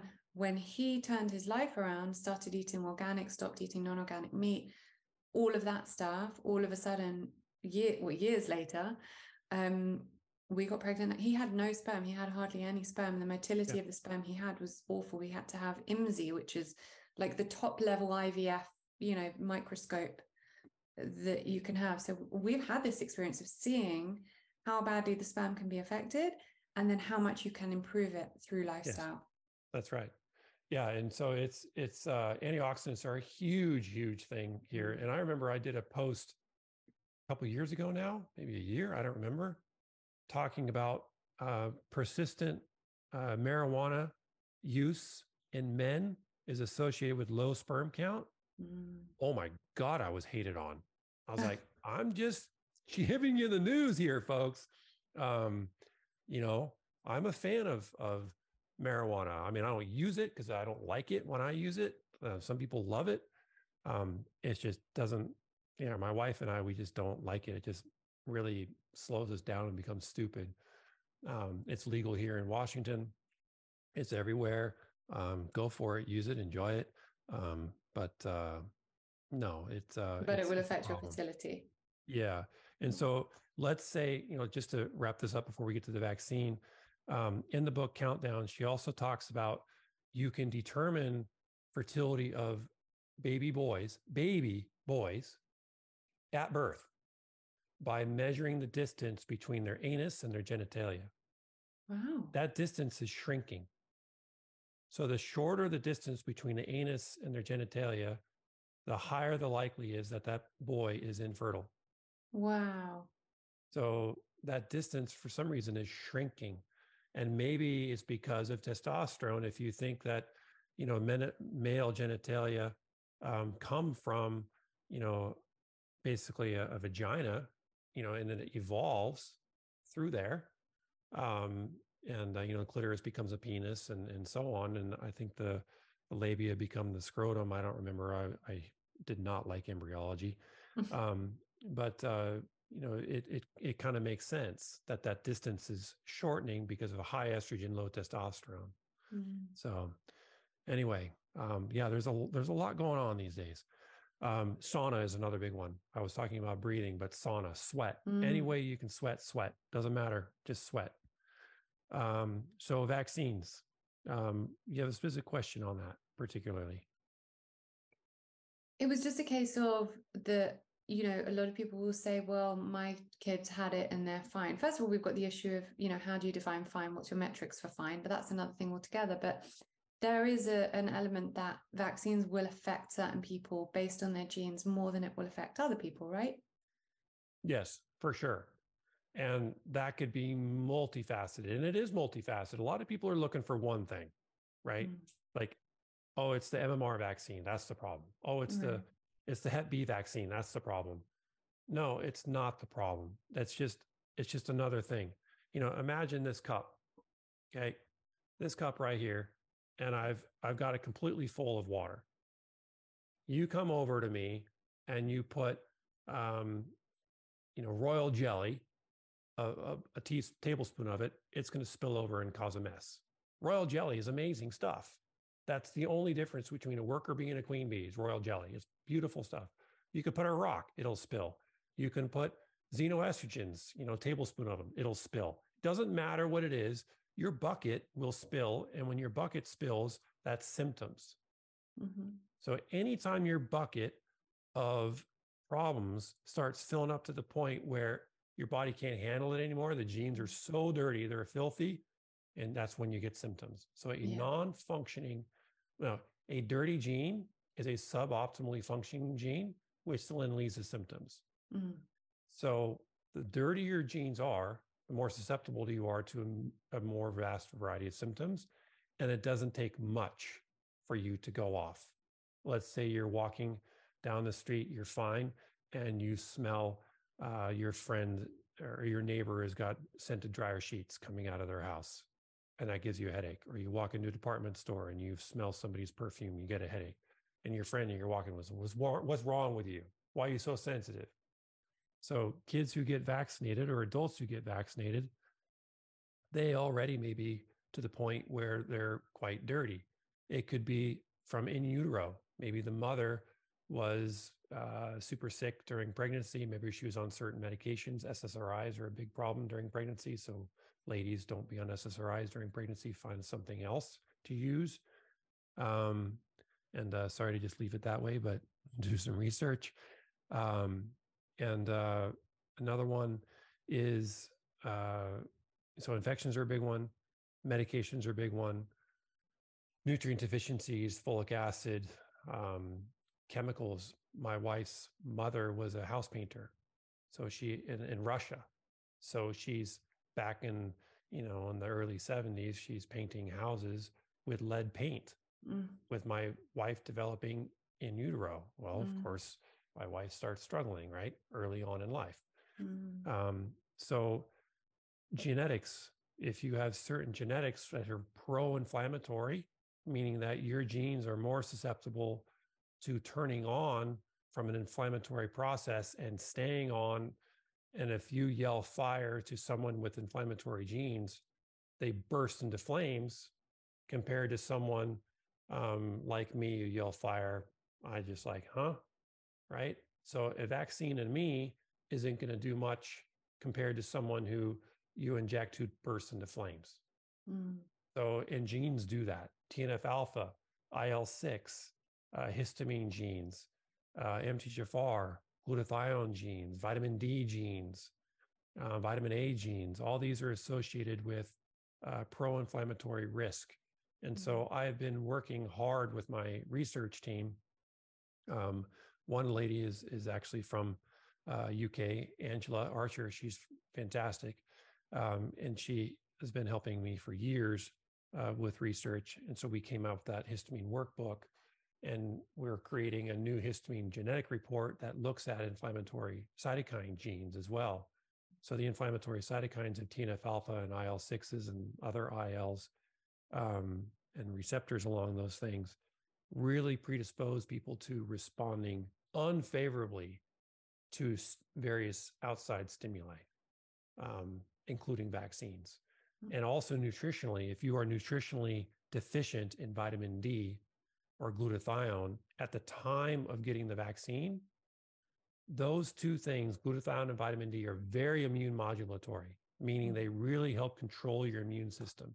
You want your immune system on, and then you want it off. If it doesn't turn off, it's going to keep fighting. If it keeps fighting and the infection's gone, now you have an autoimmune disease because the immune system is fighting you. So you need D and you need glutathione to help resolve that in a big way some people have genetic variations in both of those. And vitamin A is actually pro inflammatory uh, unless you have sufficient vitamin D levels. So you need to have a ratio there. So there's tons of factors.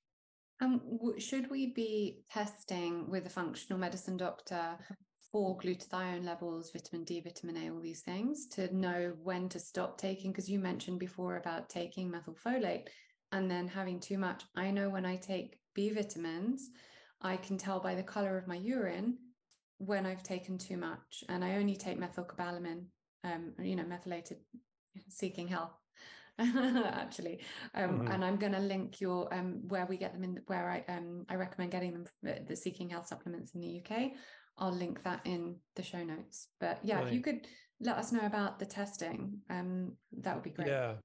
So in the in the appendix of the book dirty genes there's a there's a a list of general gene or genetic in the appendix of dirty genes there's a list of general lab tests that you can order for general health mm-hmm. Then there is a section that continues in that same appendix that lists various genetic tests based upon that particular gene that helps you identify if that gene is functioning well or if it's dirty.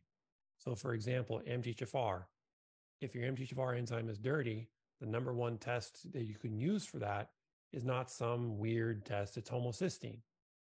So, you just test homocysteine. If your mm-hmm. homocysteine levels are elevated, then then uh, your almost your MTHFR gene is not functioning very well.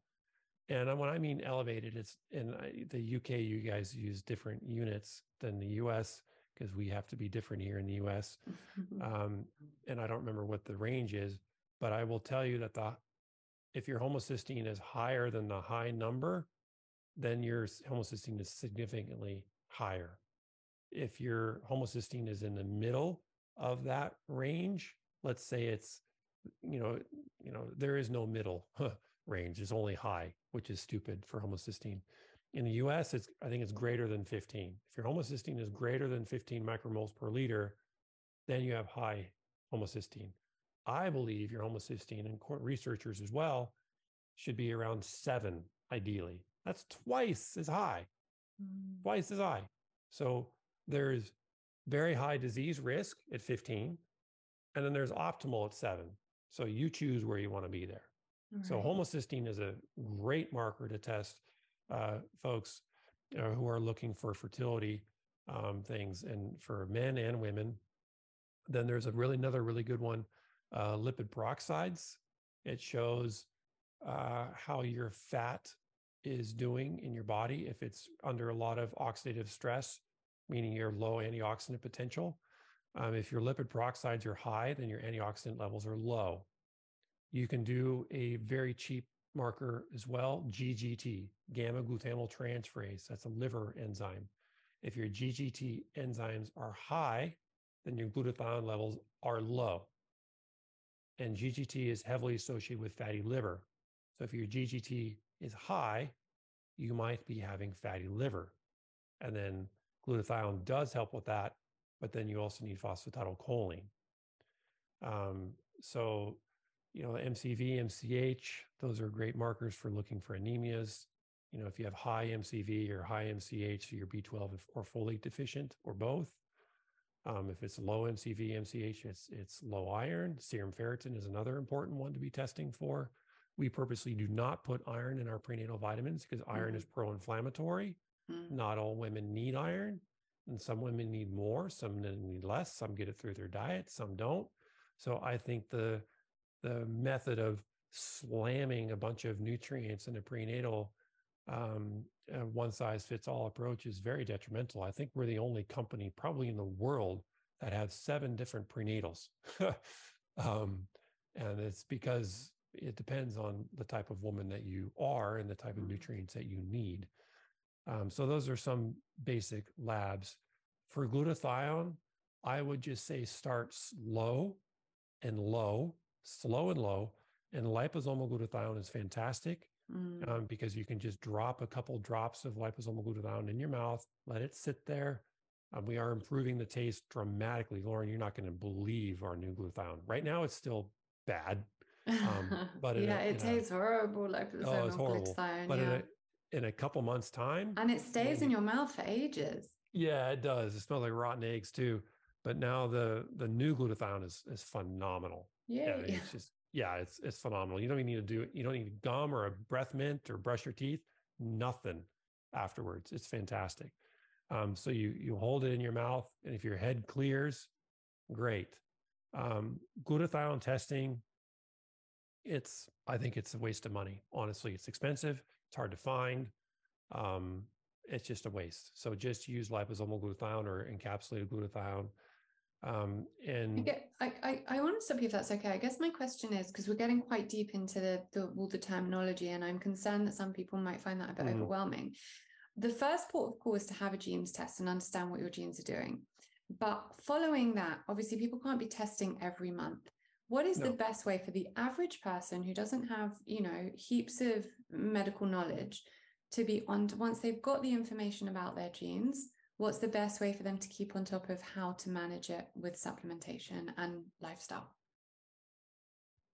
Shameless plug, but read Dirty Genes. Yeah. I mean, it's it's it's the cheapest way to get started to get a full comprehensive picture of what's going on and give you a baseline understanding because also know, what i love about it is it gives you those um tangible tools of you i mean you say things often like you know the dryer sheets or just get rid of this from your life get rid of that and get getting rid of things as opposed to adding things is going to help yes. you undirty your genes that's for me is the biggest thing. A lot of people always ask what do i take?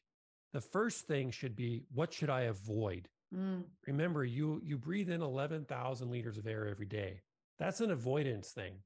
That's not take glutathione every day. It's like no you you fixed your home environment and your work environment and your environment as much as you can around you.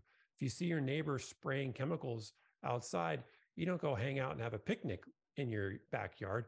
You get the hell inside and close the doors and windows and then you go afterwards and yell at your neighbor. Um, so i've been trying to get my neighbor to go organic for years and um, despite our grass looking heaps better than his he continues to spray his lawn six, seven times a year with garbage and it reeks every time he does it. And so then mm. we go inside and I was like, damn it, will you stop? Just an old man and he won't change his habits. Mm. Um, but I, that's how I change. When you're driving down the street, uh, you have in your car the little uh, fan that says air recycling. In traffic, I always push that thing. When I'm in the country or no traffic, I have fresh air coming in the car. Mm-hmm. So I'm always adjusting windows up, windows down, air recycling, open or closed. That little thing I'm always talking about. I talk about that in the book.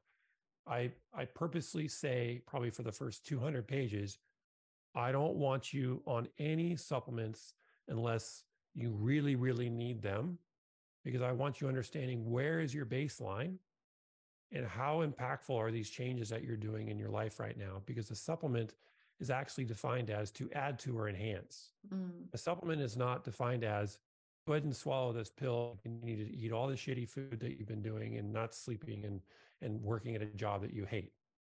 Um, that's that's not what it does. Mm. Um, so, you know, I want you finding your baseline. Mm. And so I would really, really highly recommend reading the book Dirty Genes. If you don't like reading, there's an audio version. And I remember when the publisher sent me three narrators to choose from. I listened to the first one.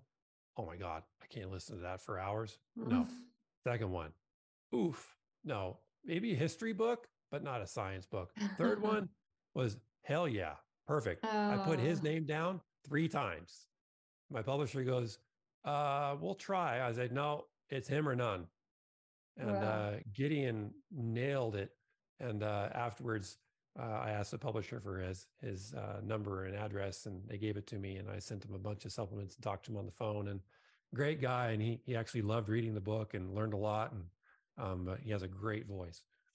Awesome. Yeah, it's a great book. I, I always, re- I mean, for people who like audiobooks, it, it, it, it's great. But I always recommend with books like that, having the hard copy because you can underline certain things and, you know, dog ear the pages and and and go back to the things that are you know that, that you know you need to come back to. It's really a guide. It's it's not a book that you read once and you're done. Exactly you, yeah. you can go back to it multiple times and i would say you know 30 to 40 percent of the recipes are from our own kitchen as well from my wife uh, not from me from her. Mm. um, i'm a decent cook but she's better. Speaking of food before we we kind of um, start to wrap up you mentioned before about eating meat um, and what would you say to vegetarians um, in terms of and, and I can't remember, it was right at the beginning. So I can't remember what the context was that you were saying about eating meat and, and the importance of yeah. it. I'm a recovering folate. vegetarian. Um, yeah. It was a folate specifically. Um, so I, I was I was uh, pretty much nearly fully plant based for a long time, um, and I now eat um, organic meat. Um, I only eat meat from um, specific places. I don't meet, eat meat at restaurants or anything. Um, and it's been a, a massive um, addition to cleaning my genes and allowing mm-hmm. me to um, feel like I'm back in a place of um, homeostasis, I guess. What is the advice to vegetarians or people who are not eating meat? Well, if you feel great, great. If your labs are great, great. If you're able to have babies and breastfeed and exercise and do everything, great. Mm. If you can't, then you're deficient in various things. And I tried going vegetarian and I didn't do it right. It's very difficult to do right. Um, at least it was, well, I don't know. For me, it was difficult to do right. It's not going to be difficult for everybody, but for me, it was hard. I was a carbitarian. So mm-hmm. for me, a mm-hmm. vegetarian, I ate a bunch of carbs. Um, and that's what I ate. I, mm. I mean, I, yeah, and I felt horrible. Um, so, uh, like Paul Saladino says, uh, the carnivore MD, he's on Instagram. Uh, he's a buddy of mine. And uh, he says it all the time. Look, you know, if you feel fine eating the diet that you are currently doing, go for it. If mm. you're not feeling fine, change it. And, you know, and try eating more meat or try try changing something. Or if maybe you are eating a lot of meat and you feel horrible, well, maybe try eating more veggies. Um, mm. So just change it somehow. And meat is is very nutrient dense, especially organ meat. Liver is very organ or nutrient dense. Um, Paul is next level, eating testicles and spleens and hearts and lungs and all that stuff. Um, you know, I ate a piece of raw liver um, that he gave me, and, and Deanna Mutzel gave me some raw liver once too, and and I it was just a frozen little cube, like a a centimeter by centimeter cube, and uh, I tell you, my head just was buzzing after that. I just mm. felt so good after that. That's kind of how I felt after I drank my placenta smoothie. Yeah, yeah, exactly. I mean, how many nutrients you're getting from there is is amazing. Um, 90% of pregnant women are choline deficient. Nine zero. Mm. That's Zeisel's research. And I tried interviewing Zeisel for my book, couldn't reach him, um, which is a bummer. Um, very impressed with his work. Um, and uh, if 90% of pregnant women are choline deficient, what does that mean? Well, choline is heavily needed by the brain. Is that where ADHD is coming from? acetylcholine receptors are not being made properly. Um, and the brain isn't developing properly. Is that where autism is coming from? Autism is heavily associated with cholinergic issues. Um, you give an autistic child acetylcholine support, and wow, things change. I formulated a supplement called Optimal Focus. It's been just transformative for the right people, and autistic children are showing significant improvements from it. Um, so I'm I've been doing more and more research about that. But 90% of pregnant women are choline deficient. What also does that lead to that is extremely common in pregnancy? Miscarriage? Uh, more common. Miscarriage isn't that common, thankfully. Gallbladder problems. Gallbladder problems are extremely common in pregnancy. I hear it all the time. And so uh, gallbladder nutrients by Seeking Health has choline in it. You can't take it during pregnancy. You should take phosphatidylcholine during pregnancy, but you get choline from meat. So if you eat more meat, um, there's a book uh, by Lily Nichols called Real Food for Pregnancy. Fantastic resource, really, really good resource. And follow her on Instagram too. She's great. Uh, Lily Nichols. Um, you should probably interview her too. She's fantastic. Um, so, but yeah, B12, you know, you you can get B12 types from other things, but the active form of B12 that your body actually uses is meat based. It's not plant based, it's not mushroom based, it's meat based. Mm-hmm. Um, so you're going to be deficient in these things. And just like methylfolate, vitamin B12 is at the hub of all things. And so if you're B12 deficient as a vegetarian or vegan, you're going to have huge issues. And the, why I brought up liver um, for being uh, having the MTHFR genetic variant is because choline, what you get from meat, very important compound. It's a B vitamin, um, I believe. Um, I think they labeled as a B vitamin. Um, but choline and folate have a, a ratio. So the more sufficient you are in folate, the less choline you need.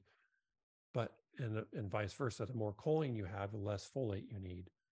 So, but you also ideally want to have a balance. So, eggs are a great source of choline as well. So, I would just say if you're a vegan or vegetarian, you're having difficulty uh, conceiving, you have difficulty breastfeeding, you have difficulty just period. Um, really look at other ways to try to bring that nutri- nutrient dense food up. And I understand the, you know, the the belief structure behind it. Totally respect that. Um, I've been changing my tune about hunting. Um, I've been talking to a lot more hunters and meeting hunters. And of course, you have the odd bad hunter who's just, you know, bad shot and doesn't care, and the animal runs away and dies and a slow, painful death. But a lot of hunters that I've met personally are very respectful, very appreciative of the animal, very good hunters, and the animal dies instantly. Um, you know, the animal doesn't even know it hit them, and they're just in nature, and then they they're done. And um, so, and then they eat everything. So hunting would be a, a great thing to, to look at. And I would look at Stealthy Hunter for a resource on that. She's actually a colleague of mine, Hillary Lampers. Uh, she's a naturopathic physician, and her husband is one of the best hunters probably in the US. No exaggeration. He trains hunting um, skills through a lot of people. Um, so I'll be looking at his stuff too. Fascinating because um, you could look at that as being cruel, or you could look at that as, you know, factory farming is completely cruel. Oh, and um, I wouldn't go near any uh, product that has come from um, keeping animals in that condition for the uh, sake of the animals. Energetically, what it's then going to put into my body, um, you know, aside from all the crap that's going to be in that animal's body, if we were going out hunting our own food, that's going to be better for the planet because uh, because one person to, and this is how it used to be back in the day one family or one tribe would hunt one animal and make use of every part of that animal. Yeah. Um, and what was the prized organ? Liver. The liver yeah liver was the prized organ. And i worked on a huge australian cattle ranch in the outback austral downs. I think there was 12 to 15000 cattle on that ranch. And uh, we were out doing something, mending fences or something one day, and we found a, a stray cow um, with a broken leg, and she was struggling.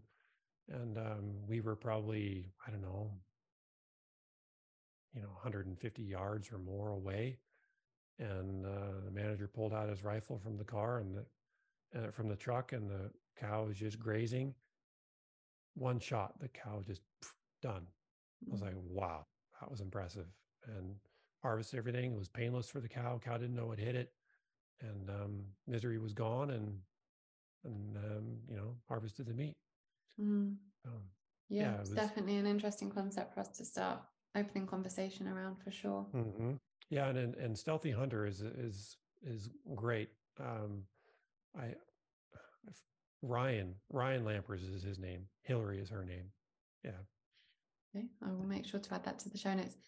We're going to go on to the um, the final final bit, which is the um, the rapid fire round, all about you. Before we do, I just want to know if you've got kind of any last tips for people who have listened to this episode, might be a little bit overwhelmed. Where do they start? Um, and, and kind of what's the just just I suppose to guide people in this journey of starting to look into their genes. Yeah, easy. Um, it's uh let's say you're driving your car and you've never known what your car is like ever in your life and you're you're going down the freeway and it's noisy and it's loud and it's everybody's complaining that your car sucks. And then one day you want to go up to the mountains and go hiking and you hear all your friends saying that their car sucks and they get in your car and you off to the mountains and you don't know what car you're driving you've never seen it. And you're going up the mountain and perfect, not spinning, not jolting, not getting stuck anywhere. You make it to the top and everybody's impressed. Like, oh my God, your car is amazing. So you're driving your car on the wrong road. Genetic testing helps you identify what road you're driving your car and what car you have. And so you step out of your car and you see you have a Jeep with big knobby tires and it's lifted two feet off the ground. You've been driving this on the highway the whole time and you realize this is an off road vehicle.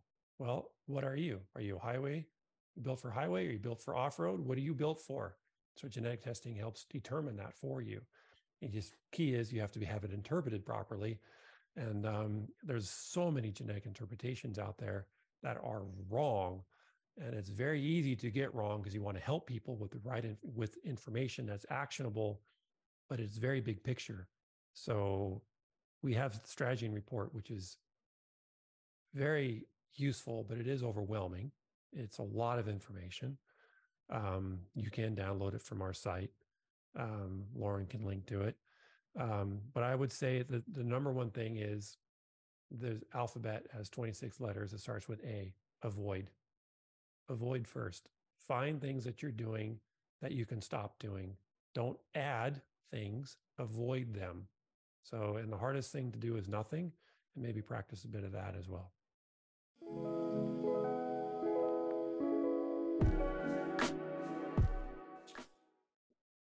Amazing. Um, okay, so I always start with the same one um, to begin with, which is fill in the blank. Wellness is balance. Hmm. Ooh, I like that. Um, one lesson or one thing you teach that you hope your kids will take from you? Gratitude. Mm. Um, you have mentioned a few here, but one book other than your own that everyone should read. Oh.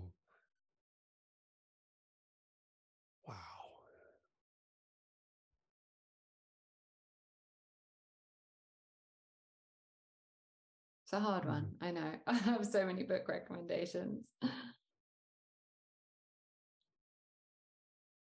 Terrible name, but very good. Think and Grow Rich. Oh, great book. Great I wanna, book. I want to go mindset.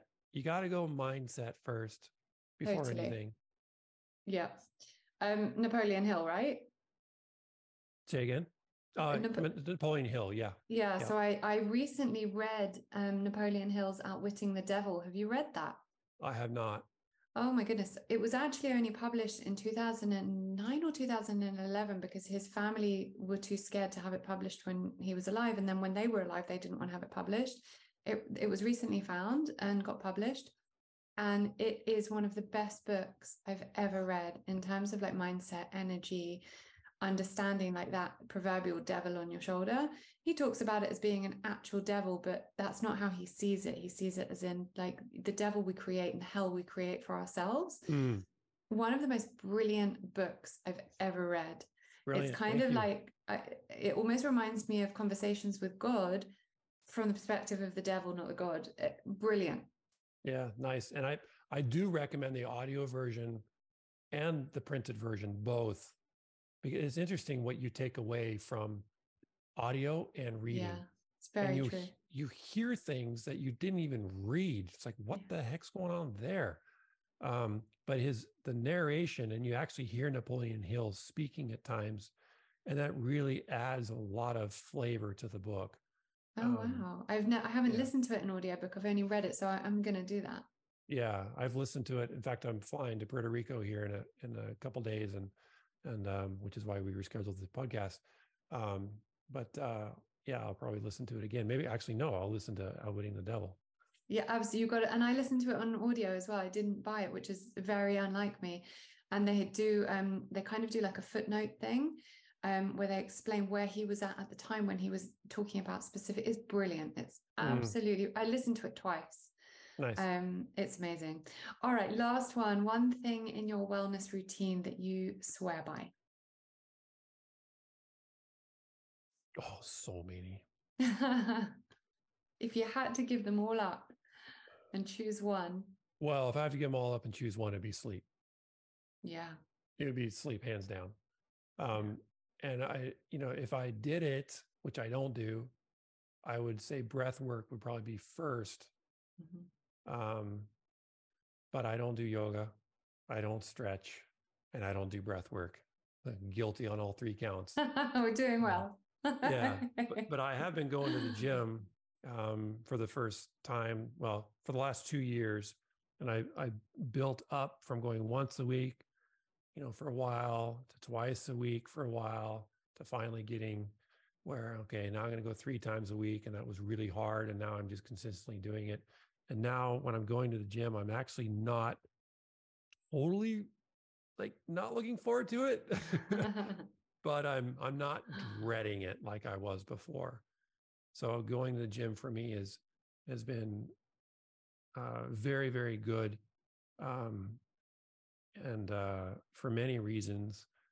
But I have a personal trainer um, because I just don't like working out by myself. And I like doing the same things by myself. And it's a functional training. It's not you just pumping iron. It's mm-hmm. it's a mm-hmm. lot more body weight and and uh, movement oriented. So it's it's fun. I guess if you were in the crew team, you were quite athletic anyway, though.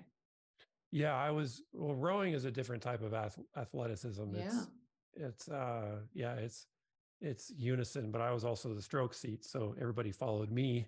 Um, you know, the seven guys behind me, and the coxswain spitting at my face. Um, but yeah, it was it was uh, brutal. Uh, my coach, uh, Mike Callahan, or Mike Callahan now for UW, he was my classmate at the time, but he said rowing is the is the most beautiful watch, beautiful most beautiful sport to watch, but it's the most painful to do because of the internal agony those athletes are going through with every stroke is is next level yeah. So imagine. yeah i don't i don't wish that upon anybody. Keep that in mind.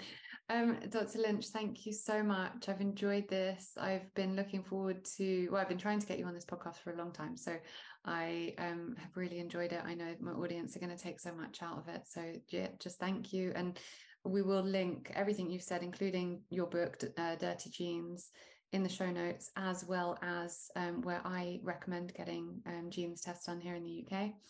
Um, and thank you. Yeah, you're welcome.